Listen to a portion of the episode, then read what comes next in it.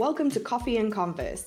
I'm Diane, and this is a show for lifestyle entrepreneurs, those people building a business to support their life instead of living to build a business. If this is you, stick around for strategies on doing business more efficiently, with more ease, and in a way that feels oh so good to you.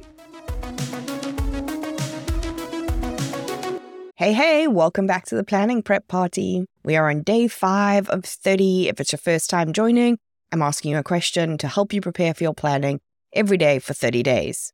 Today's question How do you want to feel next year in your business? As you think about what it is that you want to feel as you come into work each day, as you hit the end of each month, as you go through each launch, as you work with your team, I want you to think about what in the current year made you feel that way. What fed that feeling for you this year? And sometimes because we're human and we have a slight negativity bias, it's actually a little bit easier to think of it in the opposite way.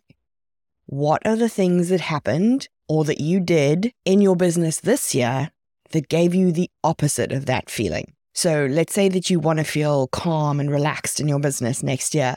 What were the things that made you feel the most stressed out this year. What we're looking for are those little clues about what might make 2024 a bumper year for you, not just in terms of money, but in terms of you getting to the end of next year feeling great about your business, about your life, about how you showed up, about how you led your team. And we're looking for gaps where maybe we didn't create that feeling in 2023 and we need to go looking for new ways in 2024. So I'll be back tomorrow with your next question. If you need to catch up on day one to four, if you've missed any of those questions, or you just want to keep these in your back pocket for the rest of the year as you go through planning, so you can come back and revisit them time. You can catch the replay at dianemayer.com forward slash replay, nice and easy to remember, or I'll link it in the show notes as well, so you can just quickly click it. Chat to you tomorrow.